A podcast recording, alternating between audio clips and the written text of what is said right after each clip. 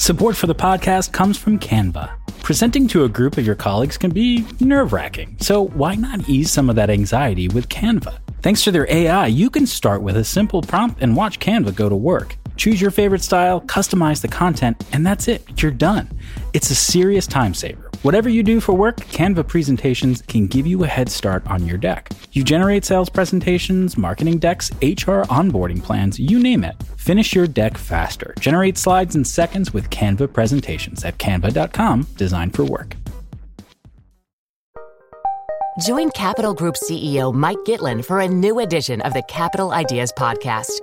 In unscripted conversations with investment professionals, you'll hear real stories about successes and lessons learned, informed by decades of investment experience. It's your look inside one of the world's largest asset managers. New episodes are available monthly. Subscribe wherever you get your podcasts. Invest 30 minutes in an episode today.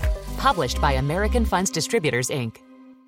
Hey everybody, it's Sam from the Vergecast. On this week's interview episode, Casey Newton and I sat down with Kayvon Beykpour. He's the head of product at Twitter. Obviously, you know we talk about Twitter all the time. Casey covers Twitter very closely. Kayvon walked us through how he got to Twitter. He was actually one of the founders of Periscope. Twitter acquired Periscope. He rose up to be the head of product at Twitter. How he's thinking about the platform, how he wants it to move a little faster. They've just done some big changes on the back end to make that happen. How he manages the intersection of Twitter's policies, its content moderation systems, and how that stuff is expressed in features. That stuff is very complicated. This was really interesting to hear him think about it and explain how it works. And at one point, Casey and I just asked for features over and over again. You'll see. Kayvon is great. He's very direct. He's very open, very honest. It was a fascinating conversation. Check it out. Kayvon Beykpour, head of product at Twitter. Kayvon Beykpour, welcome to the Vergecast. Thanks for having me. You are head of product at Twitter, which is a service I think everybody uses and very interested in. Uh, but I want to just the first question I have is you came to Twitter through Periscope. So just talk about that process and how you landed at Twitter and how you took the role at Twitter. Sure. How far back do you want me to go? Full life story or, or Periscope? Yeah, when you were a boy, you were like, I'm going to live stream some videos. When I was a wee lad. Yeah. Yeah. So my um, my co-founder and I have actually been best friends since like second grade, basically. And we started our first company together, which we uh, we built. We got acquired. We were working there for for five years, and um, we both eventually decided to, to leave and take some time off and travel because we knew we wanted to start another company, but didn't didn't really know what we wanted to do yet. And in the course of our kind of like year off and traveling, we both kind of got pretty addicted to this idea of how could we help people see what was happening anywhere in the world through other people's eyes. And the way we described it at the time was we wanted to build the closest thing to the feeling of teleportation. And we started thinking about this idea for two main reasons. One, you know, this was in 2013, and, and, then obviously, like smartphones were pervasive. These really sophisticated cameras, as we were just talking about, were super pervasive with high-speed internet connections. But yet, there was no way to kind of like rent the eyes and ears of someone around the world to see what was happening through their eyes. And I particularly was excited about this in the context of one of the trips I was going on at the time was to Turkey was just like a place I wanted to go. And um, the uh, Taksim Square protests were kind of in full swing at the time. And I had this very funny argument with my mom where she was like, no, no, no, you can't go to Istanbul right now. It's dangerous. And I was like, no, no, no, no, that's like CNN dramatizing things. Like, it's actually not tear gas like on the street that my hotel was on. But Joe and I, my co-founder, were talking about like, why can't I actually see what's happening on the street that my hotel is on? Like, what if there was a way for me to rent someone's eyes and ears and kind of see through their see, through their eyes? And so that was kind of the inkling that led to us you know prototyping solutions to this and we went through kind of some uh, a bunch of different variations before we arrived at what became periscope and along that journey, probably uh, eight months in, uh, while we were still in private beta, Twitter found us, and uh, uh a few of the leaders, you know, Jack, Dick, um, a few of the other folks um, at the company, used the prototype and reached out to us, and basically very quickly were like, "We would love for you all to pursue this vision with Twitter support." And that was kind of fast forward, and um, we ended up joining Twitter, um, and that was almost five years ago. Five, it would be five years in January. And how did you get from there to now uh, leading Twitter's product efforts? Um, I would say I've had like three different chapters of my time at Twitter. So for the first two years of my time at Twitter, I was hyper focused on on Periscope. My role was CEO of, of Periscope. We had a basically a separate organizational structure with a separate office. Like physically, we were like two and a half blocks away from San Francisco HQ, but we had our own space, and I was kind of laser focused on on Periscope. You know, from launching it to the you know two years after that.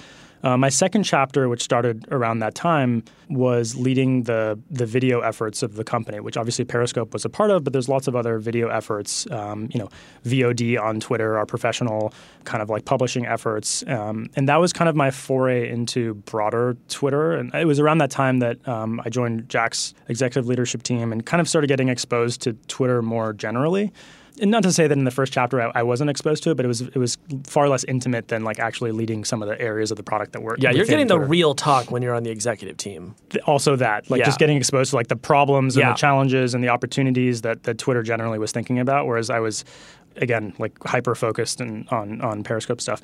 So that was chapter two, and then um, about a year and a half ago, I guess it was June of last year. Um, chapter three is my new role, leading product which has been it's been a really fun kind of progression because I feel like it was important for me to also figure out my own recon- reconciliation of being laser focused on Periscope, understanding and believing in how Periscope contributed to the mission of, of Twitter. But then over time, I actually, like putting aside my role changing, I became more passionate about all the other um, opportunities and challenges um, with the the Twitter product, and so it's, it was it's been a I feel really fortunate having had the progression that I have, such that when I when I did take on my new role. Um, a year plus ago, I, I, didn't feel like a total stranger to the company, to the organization, to the challenges. It's still it's been a lot of learning to get ramped up on stuff that I, I didn't have nearly as much context around. But um, yeah, that's that's been the journey. It's been fun. That's right, and you're now, if not the, then one of the longest serving heads of product uh, at Twitter. I'm constantly reminded, yes, um, not least of which by you. Um, for the first year, it was kind of like a running joke for me. Like whenever there was controversy, like, well, I've got like two months left on the job, so I might as well, you know, tell you how I feel about the situation. There you go but you, you made it anyway. Well, great. Well, knock, uh, on, wood. Knock, knock, on wood. Yeah, this interview is the, the end of it, Kayvon. Be, be careful. I feel like this is a setup job, guys. well, speaking of setup, you know, Twitter That's quite the... is a product that people have opinions about, you know, from time to time. And we thought it would be a fun and novel thing to, you know, I don't know, just, you know, kick around some ideas. Um, but it, it's sort of a way of getting into that. Uh, I wanted to take something topical, uh, which is that uh, the day that we're recording this, uh, y- y'all rolled out searches in direct messages. So now if you're looking for someone who you have uh, DM'd, you can now look up their name. And I think you know we could all agree that is a, a, good and obvious thing. And it it seemed like it maybe took longer to arrive, you know, than it might have. And I know that Twitter has historically had uh, some challenges around shipping things. So I wondered if you could maybe give us some insight on where you're at with the product development process and how is it that a, a feature like that, which again very good, but arrives on this day in 2019.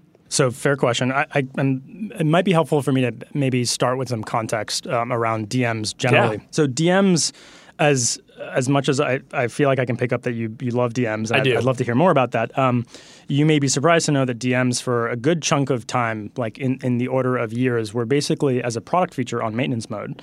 And so the reason that we you didn't see a lot of features like search or any other set of things that you might reasonably expect in a, in a modern messaging product um, that's private, um, the reason why you didn't see a lot of that stuff land is not necessarily because it took us a long time. It's because we made an explicit decision not to prioritize it. Now, rightly or wrongly, you can debate that, but we changed our perspective on that about a year ago, where we not only decided that we shouldn't have a service like DMs on maintenance mode, but that we actually should have a strong point of view on like why private messaging is important because it is somewhat counterintuitive as a, as a service that whose purpose is grounded in serving public conversation. It's you'd be right to say, wait a second, why are you investing in private messaging? And, and our perspective on that is you know, public conversation, at least in the form that it exists today, is is it's a pretty high anxiety form of talking. It's a combat um, sport. Yeah, you're getting on stage in a public square and saying something that is subject to the public scrutiny of everyone. It lasts forever. It's subject to the popularity contest of likes and retweets and all the other social engagements we have. And it's nevertheless very powerful as a form of of broadcasting, you know, something you care about. But that's like on the spectrum of talking, that's on the very like public lasts forever, subject to public scrutiny and public replies. And you know there is this other side of the spectrum where you can have more more private conversations, whether it's one on one or groups. And then there's lots of rich stuff in between. Like we are having a public conversation that's in a small room right now. Yeah. Right. Like we're having three people and a couple listeners in this in this studio that eventually will be published. Like this analog that we're talking that, that we're doing right now doesn't exist as a mechanic on Twitter, and we think that's a miss. Anyway, I point out the spectrum to you because I, I, believe DMs fit in very clearly into that spectrum. It happens to be on one one kind of severe side of the spectrum, which is the more like private. You have room to air out your thoughts one on one or with a group, and sometimes you need to scratch the itch of what you're thinking to really feel um, like you can articulate it well enough in public. Like, we believe we should be providing a venue for people to develop their thinking before they put it on the public record. One. Two, oftentimes, when, when you see things that are happening in the world, you may want to talk about them in a smaller form, either with a group of people who have shared topical interest in that thing, or whether literally in a private forum. And DMs very clearly fulfill that need, and we felt like we'd been underserving them in lots of kind of table stakesy ways, which is why now that we're prioritizing, we literally have built a team from scratch. Like yeah. we've, huh. we've, for the most part, like we have a new PM, we've got a new engineering team. Now that the team is is healthy and and is you know has a charter that is kind of like has been ratified, like they're turning out like lots of great stuff. They're working on really great, and you haven't even seen the best of it. Like there's a lot of stuff that the team is working on that I'm excited for you all to see that isn't in public experiment yet. So and we wouldn't have that would not have been my answer three years ago because we were it was on maintenance mode. I love it. I mean, this is exciting to me because one, just like as somebody who wants Twitter, the company, to succeed, messaging is the lifeblood of so many great social products. And I know that Twitter is really focused on how many daily active users it has right now. Nothing builds DAU like a messaging product, right? So I hope eventually it spins off into a standalone thing. I hope it has all kinds of like cool widgets and stuff. Nilay, would you use like a standalone DM app? Uh, you know, my DMs are closed, and so I actually I think has kind of an upside and downside. The upside is it's a very high quality conversation, right? It's like just people like that, you know, I'm going to follow a relationship with. But I often find that that's where the conversation starts. That's the easiest way to get a hold of me. Like mm-hmm. we already follow each other on Twitter. We're like maybe talking in public, you know, like make the switch DMs, and then it's like here's my phone number, here's my email. Like let's move this to the place where I actually do conversations. The downside is they're closed. So like it's a very limited set of people, which I guess in, in other ways is an upside. I guess my my question here is like there are other table stakes of a messaging service now. Like I would like to see DMs be encrypted, right? I would like to file attachments and like there's all kinds of crazy things you could add to a messaging product, but some of them are really important. Like encryption is important to me. Is that something you guys are thinking about? Definitely. Yeah, I think there's a there's a long list of encrypted. Uh, there's a long list of I think features that are table stakes, some more squarely important for why DMs are important for us. And I, I, put encryption in that bucket. It's it's not one of the first things you'll see us launch. That's mostly because you know as a as a first project, as we've kind of built this team from scratch, basically, we felt like there were other projects that we could sequence first. Whereas encryption's a pretty gnarly one that. Um, yeah, that's a whole like policy thing, and you got to yeah. There's those considerations. There's also like there's a minimum viable set of things that you need to build for encryption to be useful. I.e., like encrypting one-on-one communication is different than encrypting group conversations. Um, encrypting media is a different level of scope than encrypting just DMs that have text in it. So like we're we're definitely thinking about all these things, but like philosophically, like absolutely, we believe that we should be able to support encryption.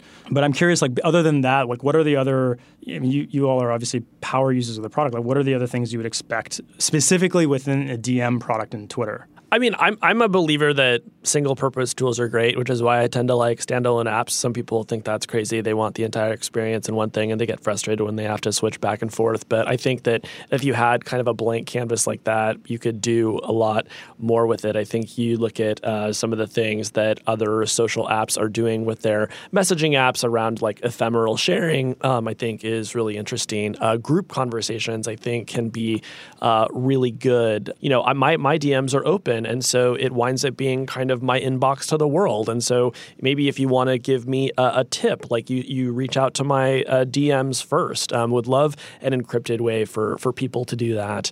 But uh, you know, I, I don't know. Uh, I, am just really excited to hear there's a team working on it. Um, and uh, like to, to your point, DMs are where a lot of work gets done that then later shows up uh, as a, a, better public conversation.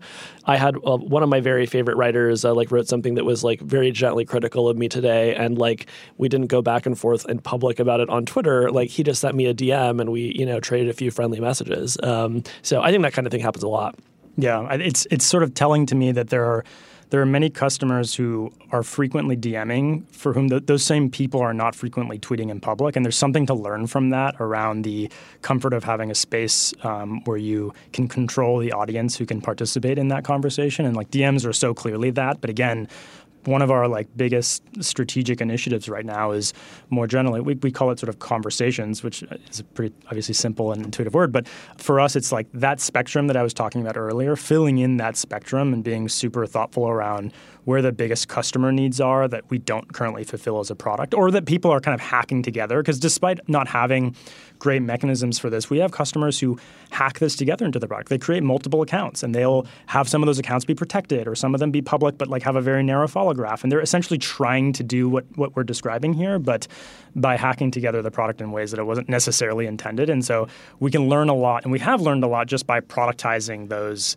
You know, we call them help wanted signs in the jobs framework. Like people are asking for help and they're hacking to get hacking the product in a way that we can learn from and productize. Yeah. Which, by the way, Twitter's history is filled with. I think our best, some of our best innovations have been productizing things that customers have hacked together, whether it's the app mention or whether it's the hashtag. Um, and so I think there's a lot there's a lot to learn from that. The retweet. The retweet, yeah. Uh, well, let's talk about uh, another product that y'all have introduced recently, um, or at least described, which is this interstitial that you're going to put in front of some tweets that might violate your standards, but you've decided to keep up because they're newsworthy.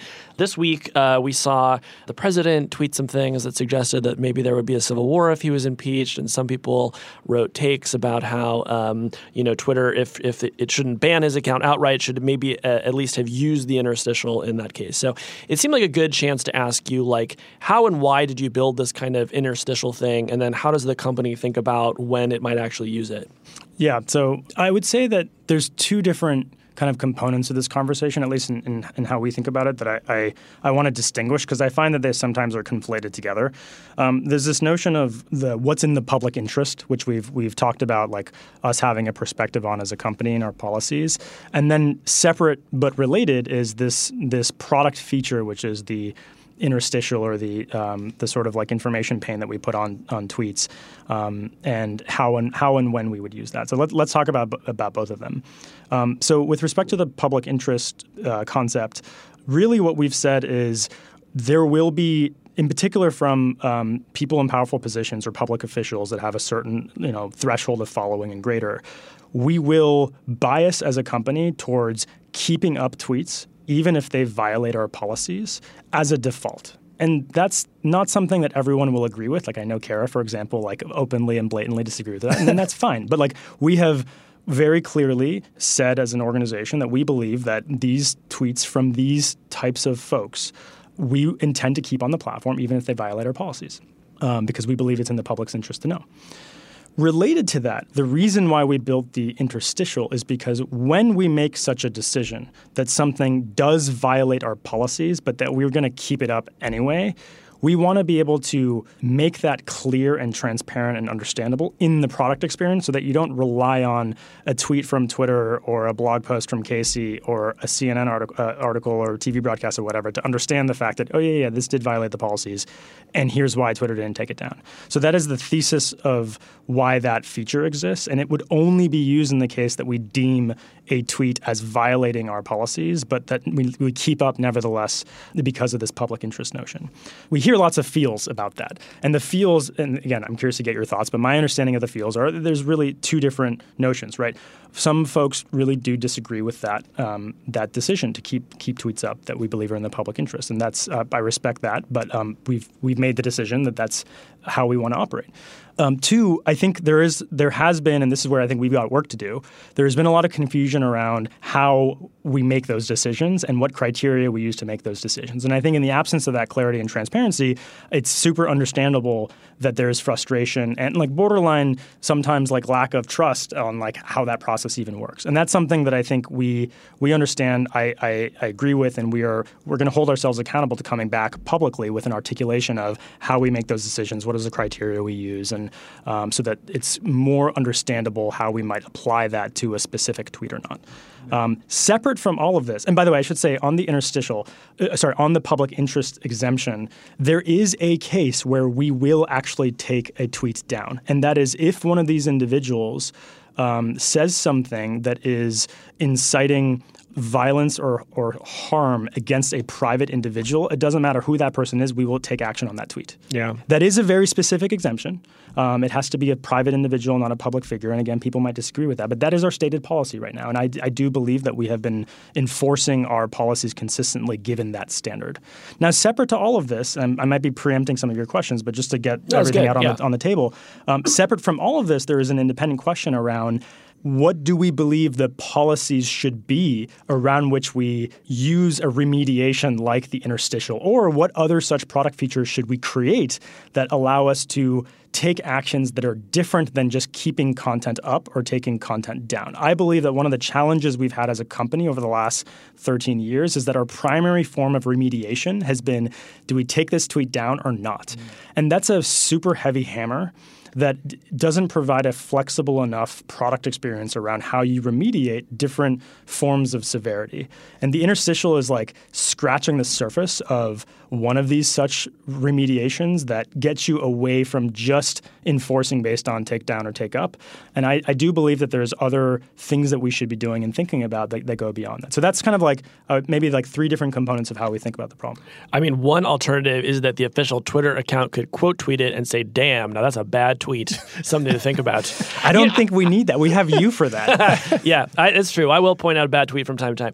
I will say I am uh, actually mostly aligned with you on this policy stuff. I think that if you were to ban some really bad politician, um, that person's fans would just create an account, and that politician would be posting elsewhere, and some bot would be screenshotting it and posting it on Twitter. Right? I actually think the the technical question of how you stop someone from using Twitter is maybe harder than it looks, particularly when it comes to you know a politician who has millions of followers. I also do get really worried about uh, politicians using the platform to incite violence, um, and I hope when the time comes that a politician really does use, use the platform that way. That you know Twitter uh, sticks to its guns. Um, but you know the alternative is that Twitter has to spend a lot of time um, deciding like what are the boundaries of free speech in America, and I, I just don't really want to trust any pu- public company with that. Nilay, So maybe. I mean, the thing you're describing, when you describe remediation against policy, uh, I mean, you're the head of product at a, a huge Silicon Valley tech company, and that, like, quite frankly, is uh, some cop shit, right? Like, you have to build a product that enforces policies in a way that uh, I think Twitter, in particular, sits right at the center of. You have a trust and safety team, a legal team that's developing policies, rules for how people behave, and then your product either incentivizes people to behave in certain ways or punishes them when they don't or provide some transparency into why other decisions get made. I think I'm fairly sure that is like a unique moment in software history. Like I don't think like Windows 3.1 had that architected into it. And I'm I'm very curious how you think about that is like the traditional head of product role is like, you know, I'm gonna build some cool software features, people are gonna use them, they're gonna use the product more, hopefully we'll make some money. Right. Like this is now very much directly when does Twitter censor the president of the United States? Right. And like how are you thinking about that role, the split between product and policy, and how to manage all of the many demands that you have? Well, I guess you said a lot of things there. I'm trying to tease apart what the question Well, is. do you I believe my- Windows 3.1 had uh, uh, po- po- speech enforcement? Yeah, but it, it's like entirely new for the product to enforce the law, right? Like a normal person walking down the street, you know, if Congress changes some law, they just keep walking down the street. Twitter changes its policy about what you can and cannot tweet. The product can actually affirmatively enforce it, right? And that's that's not normal necessarily. That's much more impact on individual people and how they behave. So, how do you think about balancing that responsibility against keeping the platform as open as I think Twitter's values want it to be?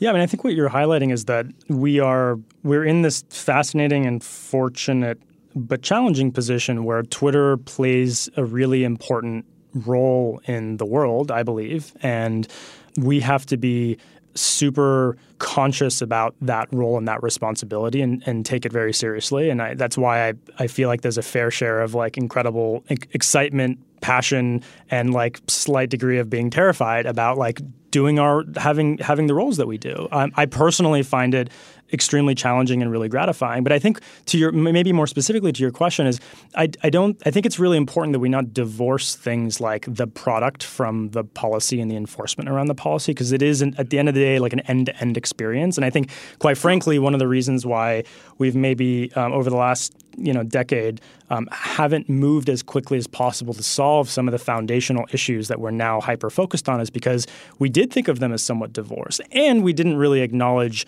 and prioritize as much as we should have early on um, some of these really critical things. So like the fusion of those things together, I think, is why we've got we've got a lot of work to do, and why like health is such a crucial priority for us. That is not a it's not a policy priority versus a product priority versus an engineering priority. It's just like it's a Twitter priority, and it's an end-to-end set of things that we have to do. Um, and there's an interplay between how we can, um, you know, we have existing rules. We have to make sure that we're enforcing those rules better. But then sometimes the rules aren't right. We got to create new rules. But then also sometimes the product isn't right, and we are using as a crutch the policies and the enforcement of those policies to really make up for deficiencies in the product.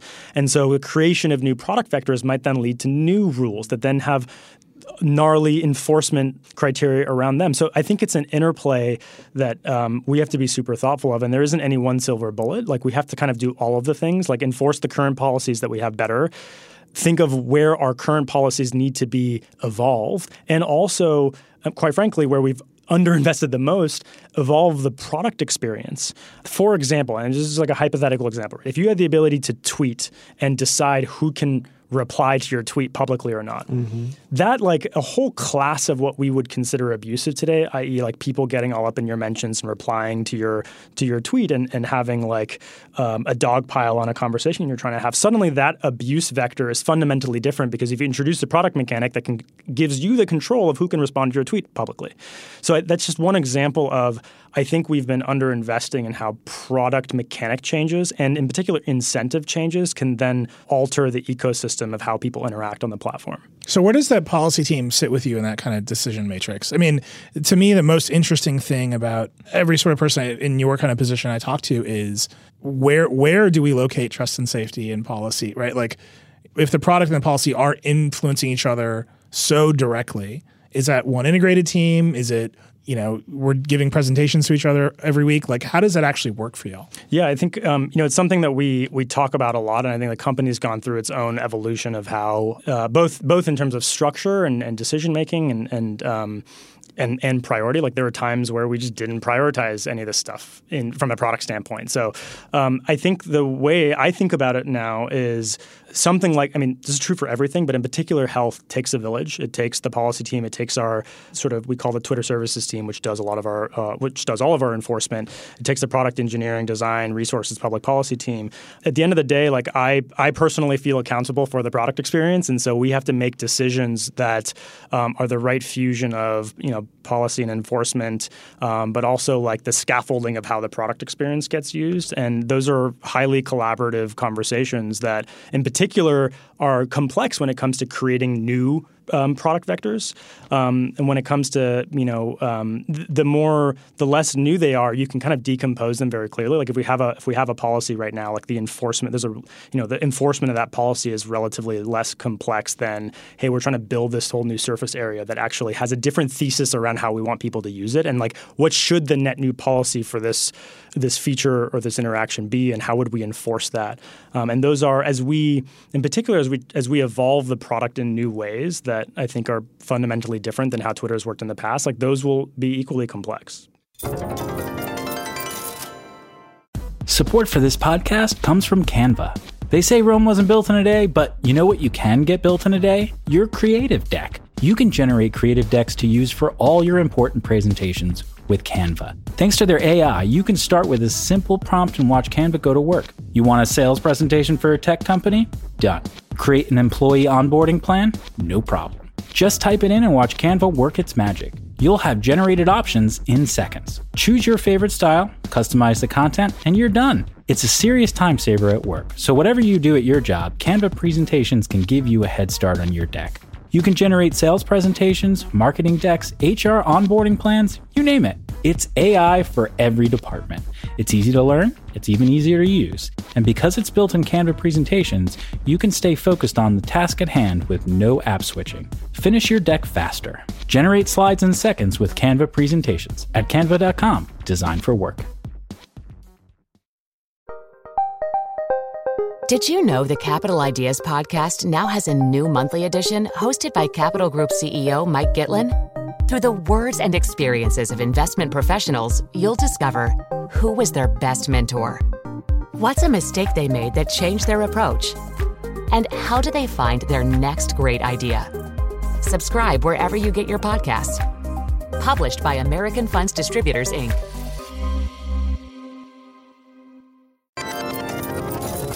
Let's talk about another uh, kind of nexus of product and policy, which is verification. Uh, so I was thinking about y'all last week when uh, YouTube really stuck their foot in it over verification. Uh, if you don't remember, they announced that they were going to take away checks from various people, uh, and that also they had been just verifying anyone who had more than 100,000 followers. And uh, they've since sort of recanted all about that. Um, you know, verification might seem like a niche issue, but to me, it kind of goes to the heart of can I trust that uh, I'm talking to the people that I think I am on this platform? And you know, if I can trust that, I might use it more and I might have a better experience. So, would love to get an update from you on verification. You guys uh, have officially paused this program, but you do continue to verify some people, and would just kind of love to hear what what the heck is going on there. Yeah. Um, so I'm happy to start with maybe revisiting why we why we paused, and then how we're thinking about it now, and like on the spectrum of pause to launched. Where is it now? Um, so we paused verification for a couple reasons. One, we just did not have a rigorous or consistent enough set of criteria that we felt like um, matched our intent behind the verification feature. Um, we were sort of conflating the notion of authenticating whether someone is who they say they are with the notion of whether they are like a public figure. And those are actually quite distinct things that you would validate in different ways. That and you know we we did not have a sufficiently transparent and and self-service process by which people could could apply. And on top of all that, it just was as much as I agree with you. It's it's it's um it is a critical feature actually. It's it's a very very powerful incentive actually um, that that exists in the product experience. One of the only account level incentives mm-hmm. that we offer, um, other than the follower account, which is also very powerful. All that being said, it just was not our most important problem and um, you know we decided to put it on pause. As messy as that um, that is, the and what we mean by that is like doing the work to fix everything that I said. We decided was not a top priority, in particular relative to all the more important problems we had within health that we can talk about if you're interested. So that's why we paused it, and and you know we did um, we did say you know when we made the pause decision that um, we will continue to as uh, unideal as it is, we will continue to make sort of um, Twitter centric, like behind the scenes verification decisions when we think it's in the public interest to do so. Um, but again, that's not ideal because there's no rigor around the criteria or process and blah, blah, blah, blah. But that is the state that we entered when we made that decision. So fast forward now. What's different is that we do, I was talking about how DMs were on maintenance mode and we've we made it a priority. We similarly have decided that building a strategy around identity is needs to be a priority. For all the reasons you just said, it's actually like a pretty critical way of understanding the credibility of who you're talking to. And by the way, verification to me is one of the things that we feel is important as part of the strategy is really tweeze, teasing apart what we mean by verification because there's actually we believe that we should be exploding um, into more decomposed features what the notion of verification actually means. Like you can actually decompose identity into lots of different things, like validating whether someone is a human or a bot, or validating whether someone is who they say they are from like a real name standpoint, or validating whether someone is a public figure is another form of that. Um, and I, I, think we've we just had this very um, coarse feature with the blue tick that kind of meant a lot of things to a lot of people. Um, and two, the criteria around it wasn't wasn't particularly um, clear to folks, nor was there a self-service process. So we're now building a strategy that allows us to, um, we think, solve those problems in the right order. Um, and so this isn't something that internally we consider paused anymore. It's going to, you know, it'll take some time for us to actually manifest the work into something that people will be able to see. But that's different than like a year and a half ago. My response would have been similar to your question about the edit button, which is like, cool, it's, it's a problem we could solve. It's not anywhere near the most important problem, so we're not solving. Wait, right did now. you preempt the edit button question already? Was that I find with Casey, I have to.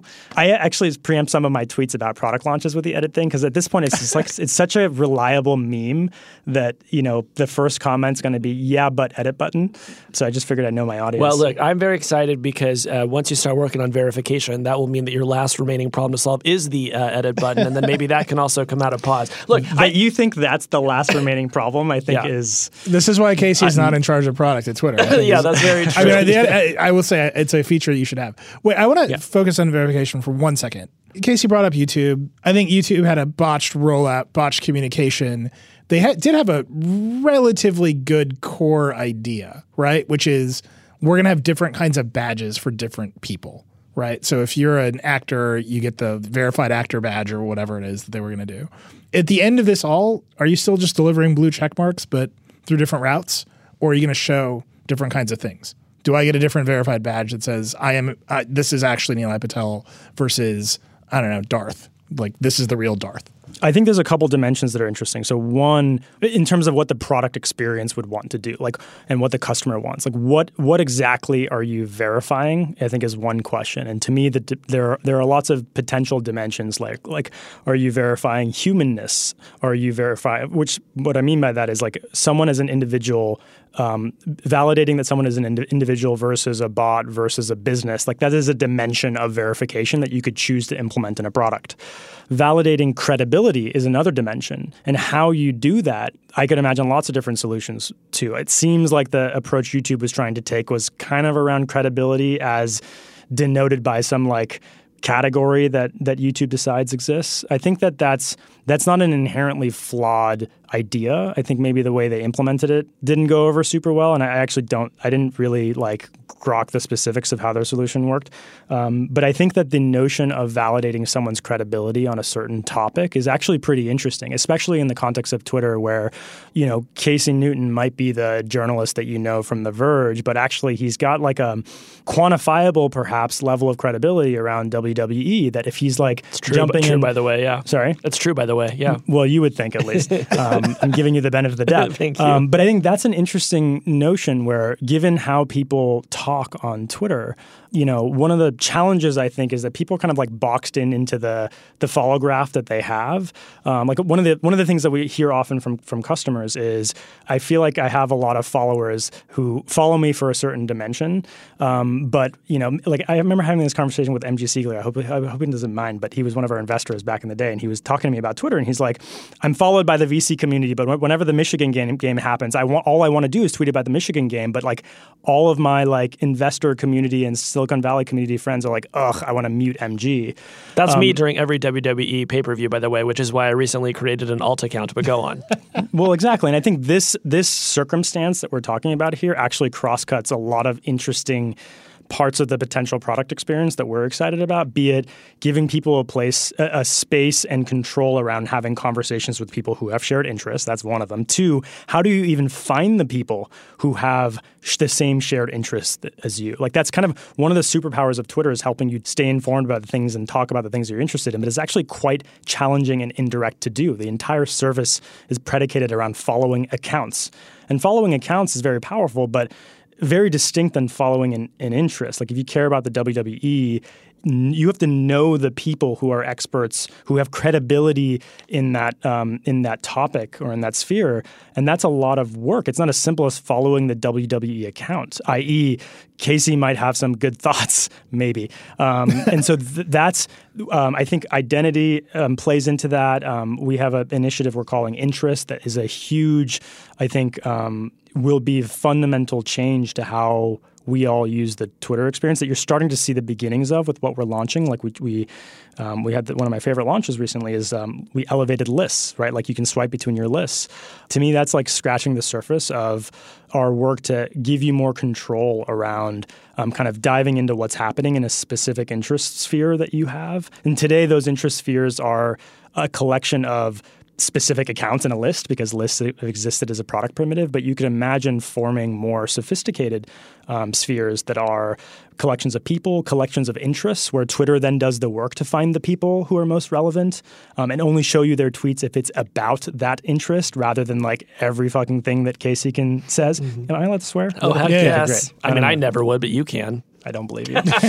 um, anyway, so I think I realize it's it's sort of it touched on identity and then some other stuff, but I, I, really do view identity as a cohesive layer that we have to think about in the context of the whole cohesive application. I love that you guys are focusing on this, and I hope you find various ways to like elevate and display that stuff. I've always thought that verification features should be open to way more than just like the journalists and the politicians and the public figures. If somebody is on Twitter and they have verified their real name and their phone number uh, like I want I want to know that, right? Uh, it's it's very helpful to know, you know, when you're dealing with a with a Russian bot versus an American, right? Uh, for all kinds of reasons. So I think verification uh, and all of the kind of maybe subclasses that you described is just like such a great way for y'all to start thinking about it. Yeah, and there's some there's some explicit signals of credibility that you know customers would opt into, and there are some implicit ones that we've already built into the product experience. Right, like it's no coincidence that when you look at your tweet, we now show you what client you tweeted from. Mm-hmm. Um, it's no coincidence now that when you look at your profile, we show you automatically like when that person joined Twitter, and these are all sort of implicit signals of credibility. I think where we haven't done as much work is on the explicit signals, um, and I think that's a really interesting. There's a lot of interesting potential there. Yeah. Let, us do a little bit of a curveball. What? How does Twitter think about ephemeral content? And uh, will I ever see Twitter stories? That's your curveball. I mean, not like a crazy cur- like a you know. Well, you preempted the edit button, man. That was the that's like the last one. It's like, Casey's yeah. got like the, the ultimate curveball in the hopper. You've talked so much about policy and trust. What about the edit button? That's how you. I would go back to you know we were talking about that spectrum right. Yeah. On, on you know one hand you've got private, on the other hand you've got public. Today, the really the two form factors we support are tweets as a as a mode of conversation and um, and DMs as another mode, and arguably maybe somewhere in the middle you've got protected accounts, which is kind of like uh, sits in there. Um, to your question of ephemerality, I view that as another dimension that um, is really important for some customers, for some specific set of circumstances where you want to talk to people, but you're not quite sure you want it to last forever yet. Um, and so I think as a as a dimension to focus on as a as a specific customer problem, like absolutely, I'm I'm very interested in exploring how we might give customers more control. Where ephemerality is just one one of those dimensions. I think there are other dimensions that, you know, while we can get excited and talk about ephemerality because there's lots of other kind of standards of how how other apps um, do this. I think other other dimensions like control around who can see or control around who can participate is really critical. You know, we talked about my example of you tweeting something and and you know, in fact, actually, the Kara Jack conversation is a perfect example of this, right? Like Kara and Jack were trying to have a conversation in public, but this is real quick. This is a sort of thing that happened on Twitter. Kara Swisher, our good friend and colleague, uh, talked with Twitter CEO Jack Dorsey, and, uh, and and they had a sort of a extended back and forth on Twitter this year. Yeah, I, I believe that that the intent behind that conversation was to have a fireside chat where the two of them were on stage and the world could watch. But it was actually quite difficult for them to do that for a number of reasons. One, like the mechanics of the conversation and following it were really challenging, and a lot of that we're addressing with our work in the Little T app, um, the, the public beta that you've hopefully seen. Um, but I think another one of the issues was it's actually quite difficult to have a fireside chat when you have like a billion people screaming in your ear. Like imagine we had like tens of thousands of people in the studio with us right now talking into our ear while we were talking to each other. No, thank you. And so I think that's another uh, dimension of how our conversations features work or don't work today that's really important to us. That and ephemerality, um, I believe, is, is up there as well. So you will see us, you should expect to see from us various product features because there's no silver bullet for all of these things, but you should expect to see various product features that try and nail different intersections of the spectrum. I'll tell you my, my request is I would love to set all my tweets to just go private after a year, basically. And the reason is just that cultural standards change enough that I either have to delete all of the tweets on a regular basis or uh, or I could just like set them private, right? Because we've now seen uh, bad actors sort of digging into people's old tweets, taking them out of context, and like like wreaking all kinds of havoc. Uh, so I would just love a way to never have to think about that again. Uh, basically, I mean, I pay some, I pay other companies to delete my tweets for me. I'll just pay you. like, I mean, it's it's it, in terms of what, what, do you, what service do you use for that? Tweet deleter.russianhackers.biz. Like it's like it's not. I don't love it. They're all super shady looking. Yeah. Like I really truly do not love that this company has like your Twitter login. Yeah. Yeah. That, it's actually kind of sh- shocking to me that it's clear that you care so much that you're willing to. I mean, journalist careers end because someone digs up an old tweet. You know, it's like it, it really is a, a very existential. I realize we're like in pretty niche territory, but no, you know, no, we're actually not though. Okay. Like fear of fear of speaking in public and fear of retaliation or fear of being harassed. And harass- harassment means many different things to many people, or fear of being held accountable for something that is like not what you meant. Like these are some of the biggest reasons why people don't tweet, which is why like we actually take this very seriously. And there, there are many different product solutions. I mean, auto deleting tweets is something that we could do. Um, we have we have thoughts on other things that we could do as well. But like the point is like this problem we're hyper conscious of. And if we believe that getting getting people to feel comfortable talking in public is critical, um, and that there need to be bridges to that that mechanic. So, because speak, you know, talking in public is, is pretty terrifying for most people. So yeah, we're super interested in, in in coming up with multiple solutions to solve it. Do you think about like literally auto deleting tweets as part of ephemerality, or do you think that's a different kind of product? No, I I, I do think it's a it's a form of ephemerality for sure. Um, I would say it's a don't take this the wrong way. I think it's a, it's a less interesting solution to the same problem. It's but it's absolutely a form of ephemerality. But we we are interested in exploring a couple other solutions that have the same potential effect of you not having to worry about what you say lasting forever, but giving you some some of the other control that I think is missing. Because I don't think the ephemerality alone um, solves the most important problem. But we may you know we may realize that we should still we should still offer that. But um, so I'm not dismissing it. I just think that we we've got some we've we've got some other ideas around how we might solve solve it in interesting ways. This is a curve. It's not really a curveball. It's it's it's thematically connected, but I was just thinking about um, how a lot of people I know experience Twitter and like uh, things people personally experience, and I think I'd be remiss if I didn't ask you about harassment. Like Twitter as a service is a primary vector of harassment and abuse for a lot of people.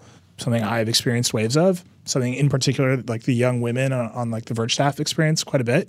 How are you thinking about fixing like fixing the product elements that enable harassment in that way? Good question. Um, I, so first of all, everything you just described is why health has been our number one priority for the last three years. Uh, health, I think, is really distills down into a few different things. Uh, conversational health, where abuse and harassment are kind of central focus areas of, um, is obviously one one bit of that, and then sort of information integrity is another piece of that. Like if if as a company that believes that our purpose is serving public conversation, if that conversation isn't healthy, if you can't trust the integrity of the information on it, then what is the point of the whole thing? Like the whole thing is existentially at risk risk if we can't ensure those two things. So that's the basis for why health has been our, our top priority for the last few years. In particular, conversational health is critical because the fuel that helps people stay informed on Twitter is atoms of content that were tweeted by real people. And if we if we are not able to serve the needs of those people, whether it's the tools they need to um, to talk, or whether it's the risk mitigation to ensure that they're protected and not being abused or harassed, then we can't expect them to feel comfortable talking in the first place, which jeopardizes the whole purpose of, of the platform. So that is why we've prioritized it. The way I think about it, to your to your uh, to your question, is we have to do a mix of things. There's no silver bullet, but we have to clarify our rules, make sure we have the right rules. We have to enforce our rules the right right way. We have to make sure that we're building that we have to make sure that we're proactively enforcing those rules because a lot of the a lot of the problem right now is customers have to face the burden of experiencing and then uh, and then reporting the abuse, which is even if we have the best reporting flows, it's it's almost too late at that point. And so one of our biggest initiatives this year in 2019 has is something that we call proactive health. And our literally our goal is how do we enforce our rules before our customers have to enforce them themselves through reporting. And so I think um, you know by January of last year, about like 15% of our um, terms of service violations that we actioned were done proactively. At this point now, it's about 50%. So we've made a huge amount of progress actually just enforcing our rules more proactively so that you don't have to report it or even see it in the first place. Um, so that's that's one way that we think about it and one set of things that we do. And then um, the other is actually building more product mechanics that give you control around having a healthier experience so that you don't rely on the rules and Twitter's enforcement of those rules in the first place. So, one example of something that we've launched recently that, again, is scratching the surface, but it's an example of what you can expect to see more of is we launched a feature that we call author moderated replies, where you can hide globally a reply to your tweet such that no one else can see it in the conversation thread. And that's the first time we've ever given anyone the power to make a moderation decision that affects what other people see. Obviously, you've been able to block or mute people, but those are sort of local decisions.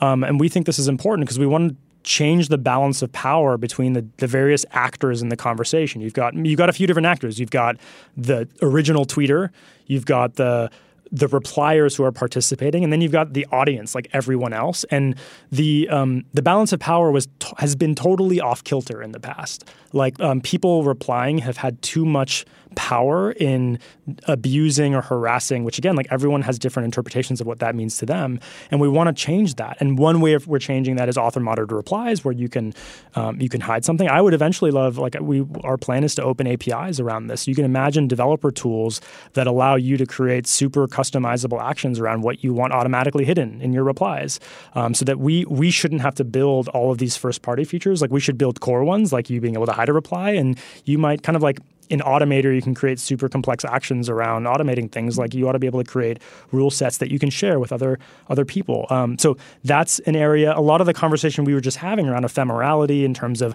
giving people control around who can participate, they're in service to the same goal. If we give you more control around how conversations unfold, that is one other thing that will help you feel like you can have healthy, controlled conversations um, about topics that are interesting or sensitive. Whereas, you know, some people don't feel comfortable having certain types of conversations right now because they're entirely dependent on us enforcing a global set of rules that spans cultures, geographies, time zones, and like that's just inherently not scalable. Do you think you have to shrink that? I mean, that, that's something I think Casey writes about in the interface all the time. So we talk about like maybe internet scale is not the right scale for the world? Like you need to create smaller communities more proactively? Is that something, you know, you're talking about lists and maybe interest groups, but just around people and individuals and audience. Is that something you want to do more proactively or let people do themselves? I mean, the, the way I would articulate it is the way we think about it is um, we want to invest more in decentralizing moderation capabilities. Um, right now, it's entirely centralized.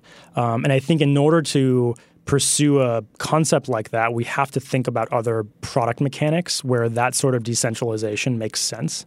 Because one of the beautiful things about Twitter is that it's extremely fluid, right? There is no clear space. Like everything exists in the Twitter sphere, and it's a very powerful um, but fluid thing about the platform. And so it's one I think one of the really interesting um, problems that we're looking to solve, you know, moving forward, we've been talking about a lot recently, is is how we can um, how we can decentralize more. Um, and so, yes, is the short answer to your question. But I think this is this is why we have so much fascinating work in front of us, and like so many problems that we have to focus on. But we're deliberately trying to be, and hopefully you all see this with the work that we're doing.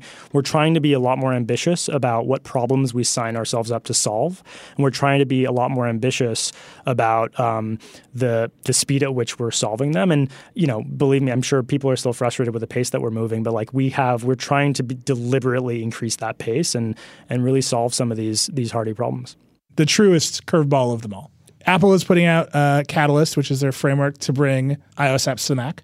Twitter on stage demoed as one of the highest profile Catalyst apps. We haven't heard a lot about it from developers. Are you involved in that app? Do you think that framework is going to work? Do you think that iPad apps on the Mac or, or the future? Is that something you're excited to be a part of? What I'm really excited about is that Apple is making it a lot easier to actually port iOS, specifically iPad apps, onto the Mac. And I think you know we had to make a tough decision uh, a couple years ago, a few years ago, to deprecate our Mac um, presence because the cost of maintaining yet another client was just too high, and we couldn't we couldn't keep up to pace with um, you know the features that we had on our other clients, and so um, you know we, we, just had to focus. Um, so what I'm excited about with the the, the Catalyst um, stuff is that that that equation is a lot different now and that the ease at which developers can you know bring their iPad apps to life on the Mac is um, is a lot easier, relatively speaking, in a way that can ensure that um, as we do product development on iOS, that it's you know it's coming to the Mac um, at a far lower cost.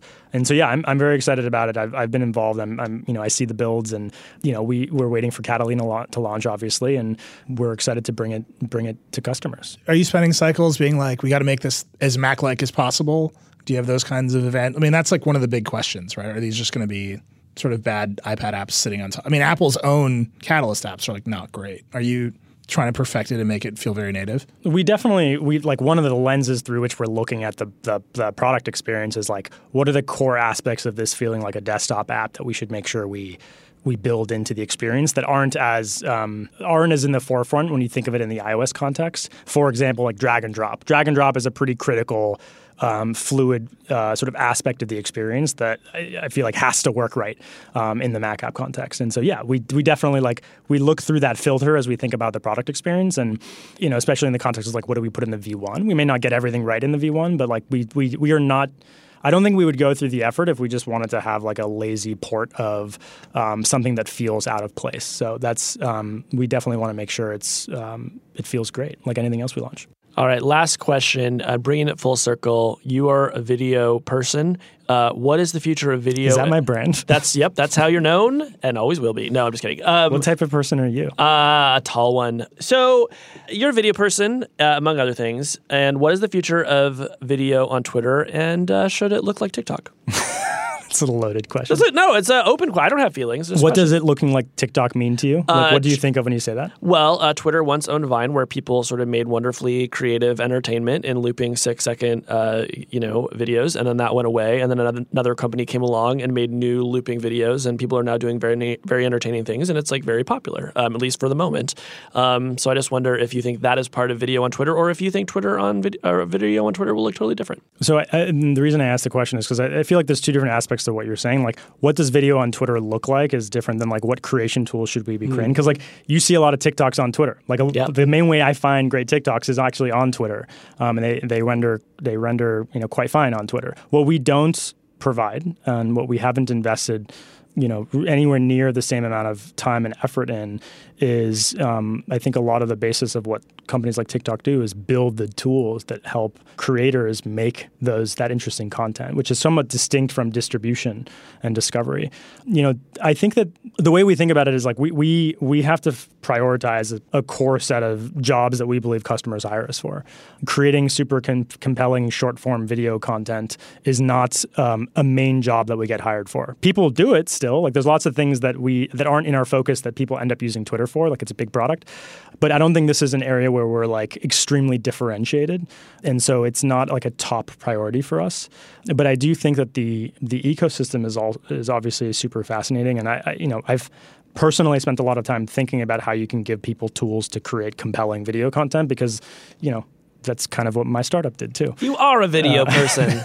but um, but yeah, I think we we need to make sure that um, we're prioritizing the things that are core to to why people hire Twitter every day and make those things better before we try and do the ancillary stuff that we're less differentiated in and I think is less important for our purpose. All right, Kayvon Beykpour, thank you so much for joining the Vergecast. Really, really enjoyed it. Thank you guys, and specifically thank you for staying for the entirety of our conversation.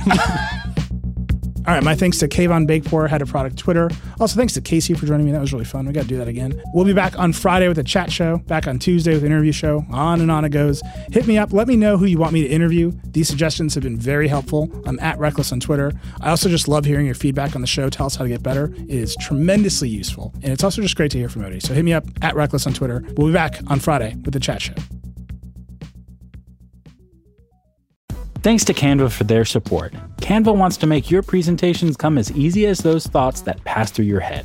And thanks to their AI, you can start with a simple prompt and watch Canva go to work. Choose your favorite style, customize the content, and you're done. It's a serious time saver. Whatever you do for work, Canva presentations can give you a head start on your deck. You can generate sales presentations, marketing decks, HR onboarding plans, you name it. Finish your deck faster. Generate slides in seconds with Canva presentations at canva.com, designed for work.